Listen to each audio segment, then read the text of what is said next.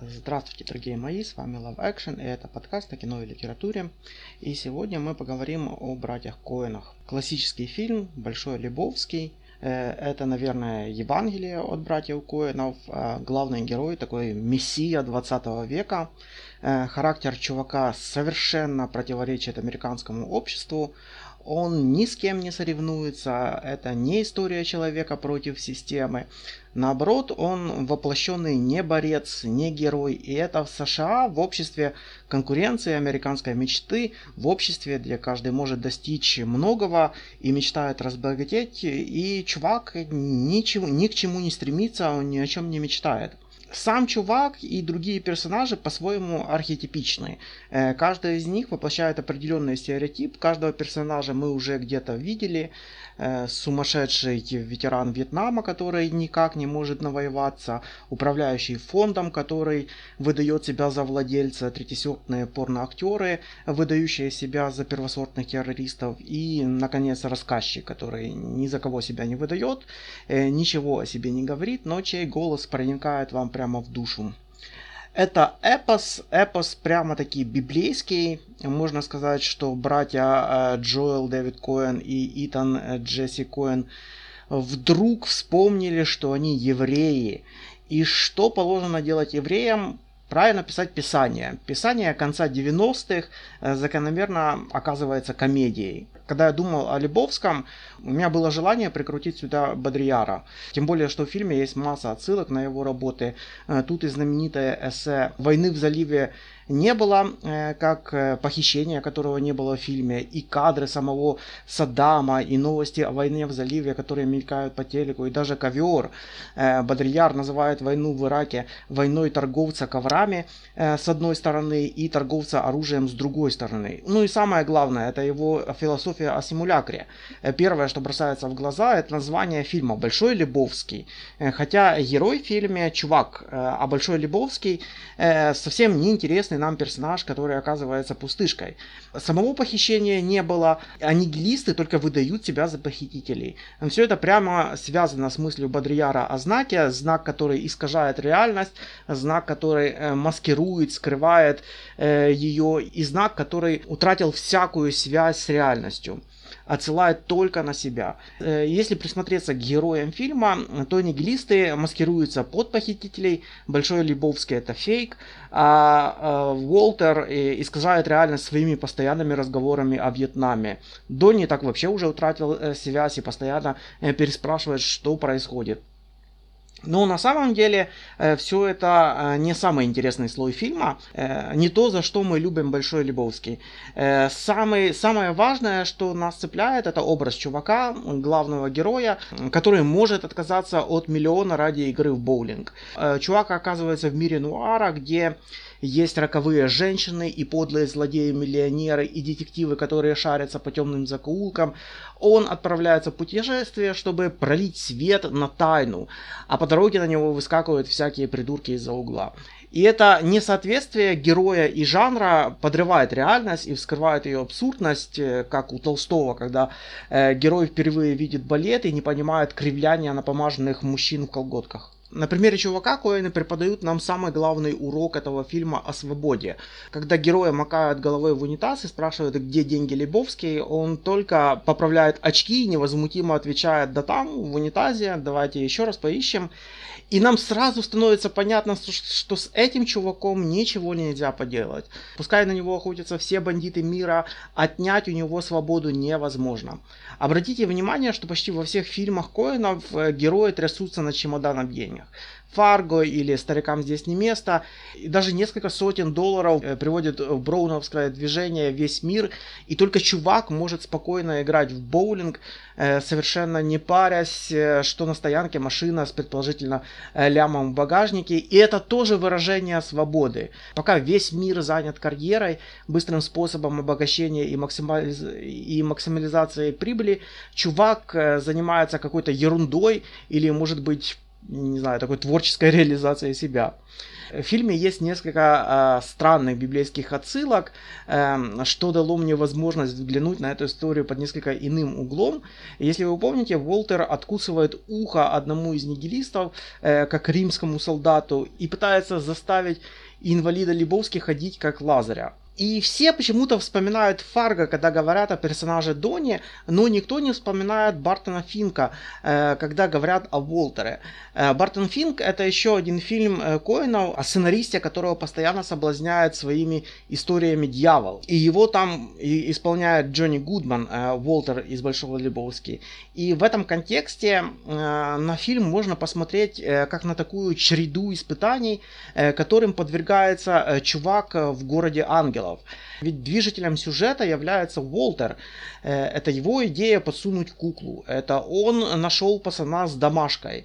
Э, а чувак лишь шар, э, как это показано в его снах, который катает судьба. И тогда перед нами предстает история Иова. Посмотрите, что происходит с Большим Лебовски. Э, судьба отобрала у него деньги, его жена похищена, и даже чувак уносит его ковер. Помните, как он спрашивает чувака, что делает мужчину мужчиной? Правильный выбор. И он делает свой правильный выбор в духе э, современного мема э, про того паренька, который когда-то э, молился о велосипеде, а потом он понял, что Бог так не работает, и он украл велосипед и стал молиться о прощении. Большой Лебовский тоже делает свой выбор и крадет, и крадет миллион назад. Чувак же использует другую стратегию. Э, каждый раз, когда его прессует реальность, э, когда реальность пытается его зацепить и навязать роль, э, свои правила, он ускользает он берет паузу, занимает позицию самоиронии, пропускает мимо ушей, отрицает, его топят в унитазе, он шутит, э, шериф ему угрожает, он не слушает. Даже когда детектив сыплет комплиментами и говорит, я ваш коллега, и то, как вы стравливаете, трахаете всех, это высший класс, он отрицает. Он не мужественный хитрый детектив из нуара, он просто чувак, и это ни к чему не отсылает. Он не играет роли, он свободен от ярлыков. Это всех остальных строит реальность как э, кегли, а он лишь шар, который катится по жизни. Еще одним фильмом Коинов, э, о котором я хотел сегодня рассказать, это «Серьезный человек». В нем нет никаких особых там скрытых э, посланий и смыслов, а все достаточно на поверхности. Впрочем, как показывает практика, постоянно, как я начинаю говорить об очевидных вещах, вдруг находятся люди, для которых эти вещи совсем не очевидны, и они как-то э, видятся им иначе. Поэтому вспомним некоторые эпизоды, э, чтобы освежить, так сказать, фильм. Итак, история начинается с небольшой преамбулы о Дебуке. Э, еврей э, едет с рынка, у него отваливается колесо, но мимо проезжает Рэбе и помогает ему. Он рассказывает эту историю жене, а жена говорит, но этот Рэбе уже три года как мертв, ты встретил Дебука. Тут стук в дверь, Э, оказывается, Рэба Дебука пригласили на ужин, э, жена насыпает суп и говорит, смотри, мол, он не будет есть, потому что мертвые не едят. Э, Рэба начинает ржать, типа, ай да шутница у вас жена, и тут жена сует ему заточку в сердце. А Рэба продолжает так демонически хохотать. И не совсем понятно, человек он или дебук. Ага, говорит жена, он дебук. И, и тут появляется кровь из-под ножа, и Рэбе говорит, что ему плохо, и, э, пошатываясь, выходит из дома. И нам так и непонятно, то ли убили человека, то ли убили Дебука. Э, такая неопределенность, э, она происходит весь фильм. Это как с котом Шредингера. Но как связана эта история с фильмом? По-моему, об этом очень внятно говорит Ларри в эпизоде с китайцем, который пытается э, его подкупить. Э, Ларри поставил ему кол, но тот возмущается, что это несправедливо, ведь он знал, э, ведь он не знал, что будет математика, а саму физику он знает и очень хорошо понимает идею о мертвом коте Шредингера. Э, на что Ларри ему отвечает, что история о коте, или читайте о Дебуке, или даже, если хотите, вся религия, это просто один большой анекдот. А то, как работает реальность, это математика. Э, как вы помните, после предыстории идет такая монтажная склейка, и камера вылетает как бы из уха сына Ларри, а потом показывает и самого Ларри, доктор пристально смотрит в его глаз, э, то есть Коины нам как бы намекают, что реальность это то, как мы ее видим и воспринимаем.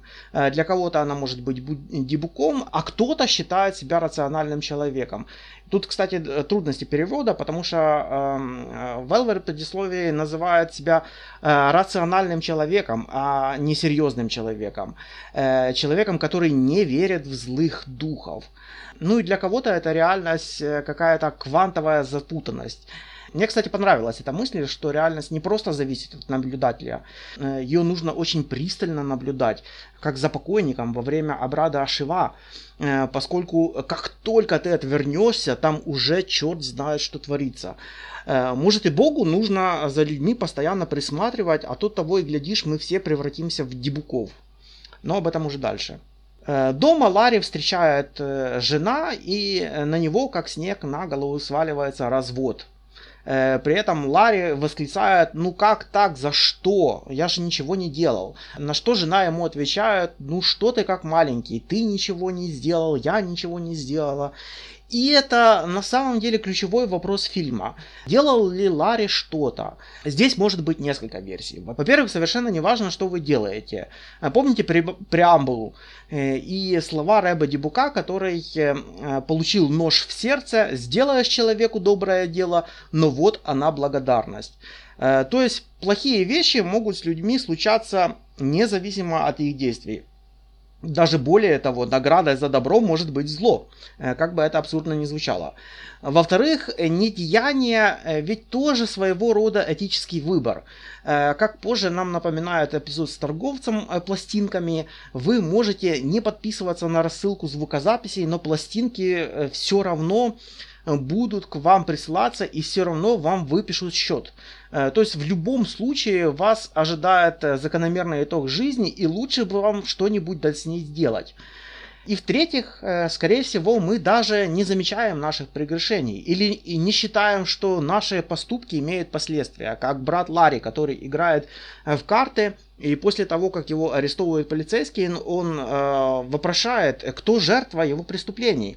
Э, Ларри переспал э, с соседкой, плохо относился к брату, то есть нельзя его назвать одним из 36 праведников. Именно таким праведником называют Сая Эйблмана. Это, конечно, вводит зрителя э, в некоторое замешательство, ведь мало того, что Сай увел жену Ларри, так он еще и слал анонимки на его работу и всячески пакостил ему за спиной.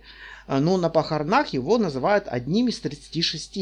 Э, евреи считают, что мир держится на 36 праведниках, э, цадиках.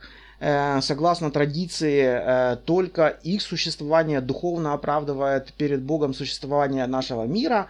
Их всегда 36, и если их станет хотя бы на одного меньше, грехи остального человечества перевесят и приведут наш мир к концу. Поэтому, кстати, так важен каждый этический выбор героев. Ведь если он э, совершает проступок, и кто-то из них окажется тем самым цадиком, э, то наступит апокалипсис. Отсюда такой финал, э, когда мы видим торнадо после того, как то ли Ларри исправляет оценку, то ли его сын решает снова не отдавать двадцатку даже перед лицом конца света. А, отдельно нужно сказать о снах Ларри и, это, э, и его встречах с тремя Рэбе. Э, после э, того, как жена Ларри требует развода, тот едет к Рэбе и первый ему рассказывает историю о парковке. В том смысле, что, возможно, Ларри нужен свежий взгляд на вещи. Взгляд не рационального человека, а взгляд человека традиции, который обнаруживает в жизни присутствие Бога. А второй Рэбе рассказывает ему безумную историю о зубах.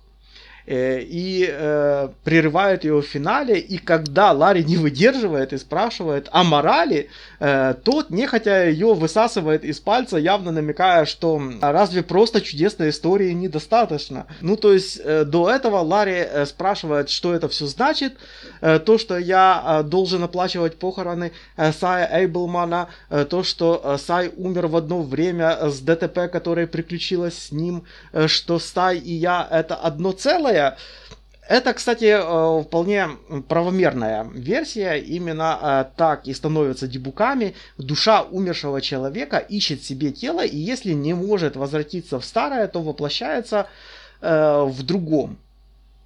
Так что да, Ларри мог стать дебуком. И, э, конечно же, этот эпизод, когда они оба едут в машине и одновременно попадают в аварию, э, смахивает на квантовую неопределенность. Бог как бы бросает кости, кто из них умрет, кто тут мертвый кот. Э, так какова мораль? Мораль в том, что чудеса однозначно говорят о присутствии чудесного в жизни, о присутствии Бога. И не стоит их как-то особенно толковать. Ну и третья встреча заканчивается глубокомысленным молчанием. Со снами у Ларри как-то совсем просто. А, в одном они сидят с братом у бассейна, и тот жалуется на свою убогую жизнь, что Господь ему не дал ничего, и Ларри ему отвечает, что не следует все валить на Бога, и что иногда нужно что-то делать самому. Что несколько иронично звучит из уст человека, который совсем недавно восклицал, что он не делал ничего такого. В другом он отправляет брата в потусторонний мир, в Канаду, и по дороге его э, подстреливают э, соседи-нацисты. Э, тут совсем прозрачное желание Ларри избавиться наконец от брата. Если вы видели совсем жесткий по смыслу фильм Коэна после прочтения «Жечь», Э, который, если честно, меня э, вгоняет в глубокую тоску своей безысходностью. Ведь о чем там сюжет? Э, о том, что идиотская парадигма холодной войны сменяется на более бессмысленную идеологию ЗОЖа. Но самое горькое в этом, что если все это было бред, и идеи идеологические точно такой же идиотизм, как фитнес, то что же тогда делать? Ведь жизнь не вечная, никто не бессмертен, как говорил Клуни. Э, что же тогда важно в жизни? Э, тут же Коины э, продолжают традицию и показывают, как мир вертится вокруг еще одного пустого означающего – насколько пуста и бессмысленна организация, которая пытается выработать смысл, которая следит за его интерпретацией и пытается структурировать мир своих прихожан, э, как точно так же бессмысленно то ядро, которое они пытаются обслуживать. Никакого верховного означающего, которое регулировало бы этот социальный аттракцион нет и ждать его не нужно. Э, что же нам остается, вопрошает Ларри, Свобода, намекает ему соседка э, с косяком и чаем. Впрочем, до конца коины так и не уверены. Все зависит э, от такой квантовой неопределенности. Финал можно тут понимать абсолютно по-разному. Ну и под конец э, я сегодня буквально смотрел э, серию, последнюю серию Рика и Морти о клонах, э, что мне напомнило философский эксперимент о том, насколько человек э, не похож на себя в разные периоды жизни, вплоть до того, что ребенок, скорее всего, э, не поймет себя взрослого. Представьте, каким все будет через 30 лет. Через 30 лет где-то будет человек, о котором вы э, естественным образом будете думать, что это вы, но этот человек в действительности окажется очень-очень на вас не похожим во многих отношениях. Велика вероятность, что множество из тех ценностей, которые у вас есть сейчас, множество эмоций, множество убеждений, э, множество приоритетов и целей не будут близки тому человеку. Э, так, в некотором смысле мы можем думать, что тот человек это вы, но на самом ли деле тот человек является вами. Э, стоит вам начать размышлять в таком ключе, и у вас могут возникнуть и совсем другие чувства по отношению к тому человеку. Человеку, в которого вы превратитесь.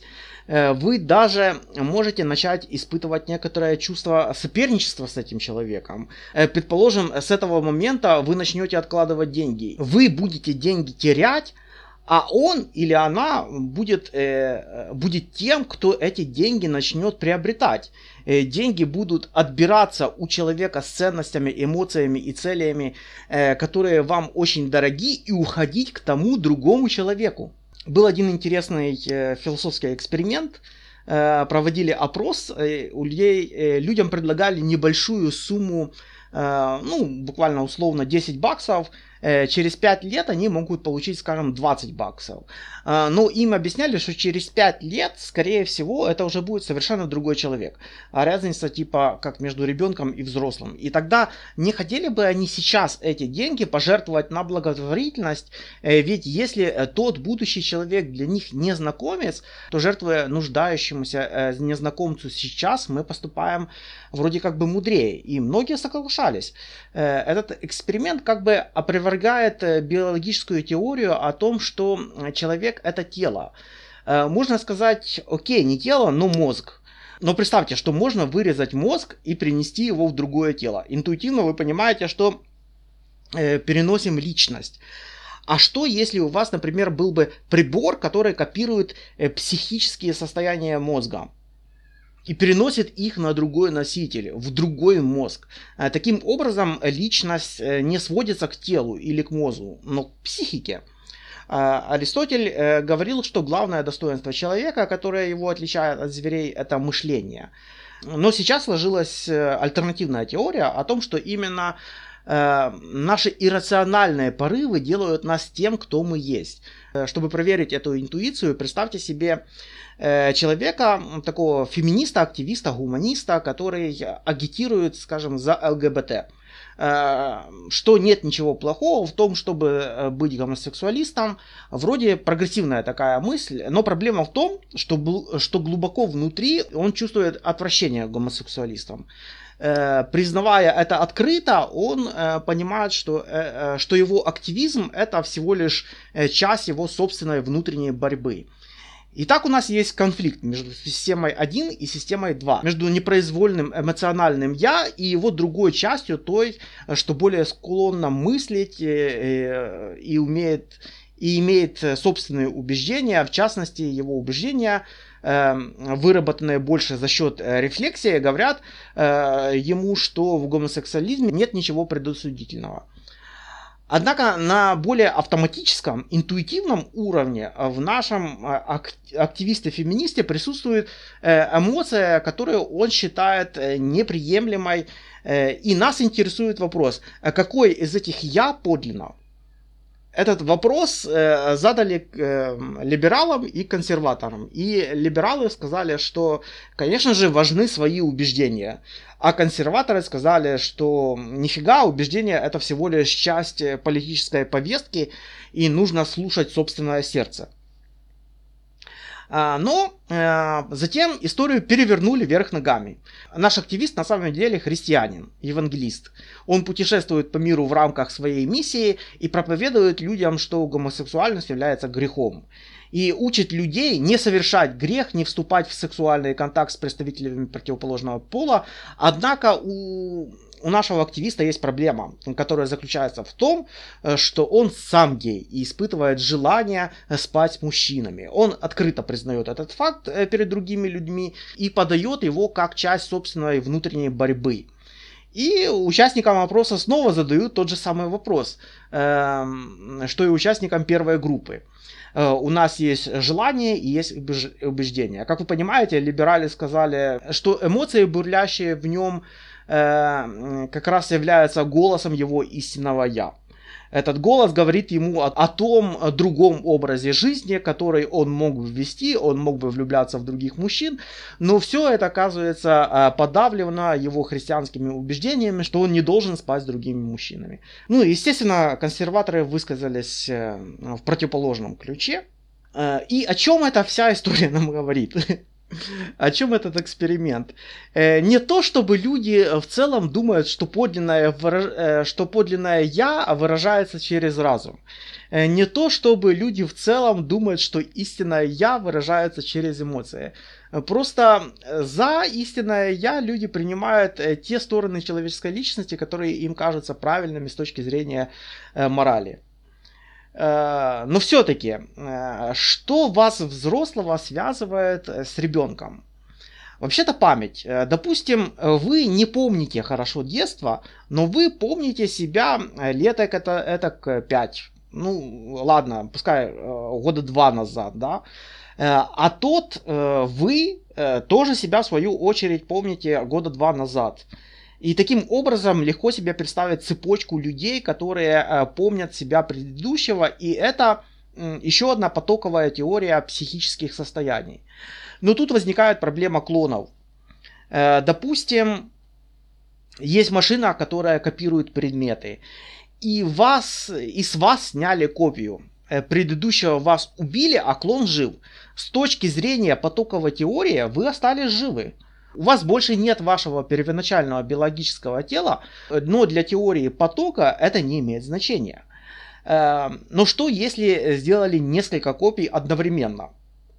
Эм, короче, эксперимент с клонами пробуждает в нас интуицию о том, что конкретное биологическое тело важно для нашей идентичности. Что копии это только копия, а не конкретный я. Ну что же, на сегодня все. Пересмотрите коинов, пользуйтесь уроками Лебовски. Э, с вас лайки и подписка и встретимся ровно через неделю.